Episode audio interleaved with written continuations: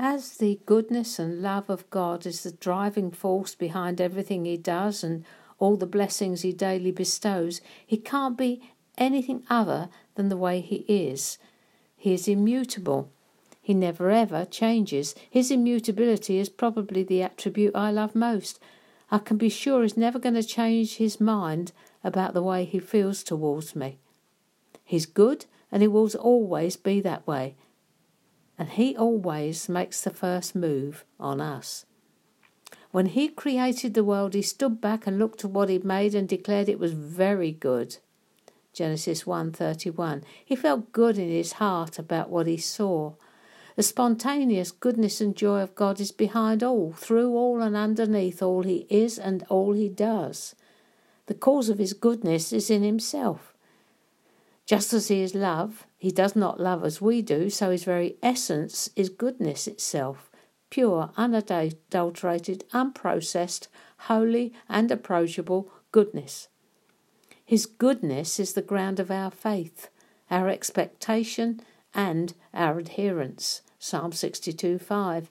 My soul, wait thou only upon God, for my expectation is from Him.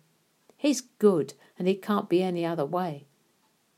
We will have no ease of heart or soul while we seek happiness in things or people, the trivial and the worldly.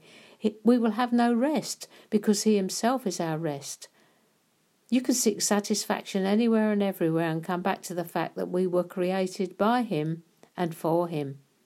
We're made in His image, we will spend eternity with Him, and we'll find our rest in nothing less than He Himself, nothing less than the nature of God towards us. And it's His desire that that very nature be formed in us, that we become unchangeable in our consistency, constancy, and nature it's His good will that He should be our all sufficiency, nothing lacking. He's enough. He is enough.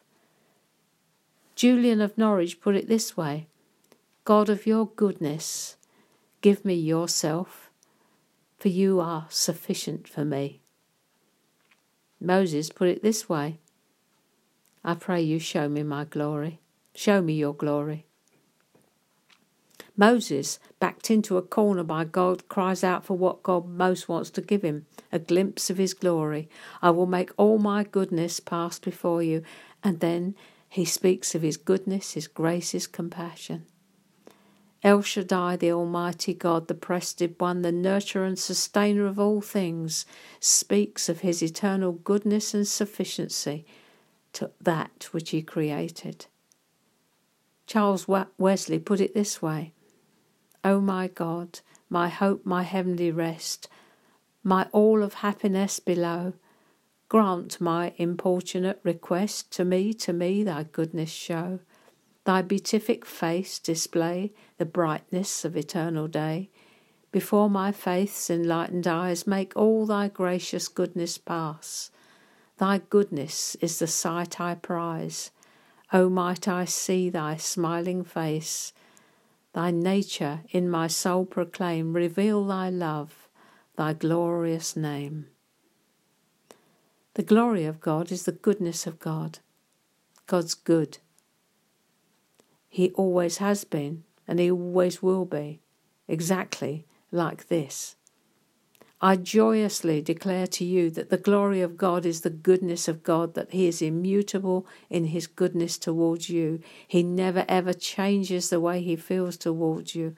What He was, He is, and always will be, and He calls you into an intimate relationship with Himself, that you might know Him, really know Him.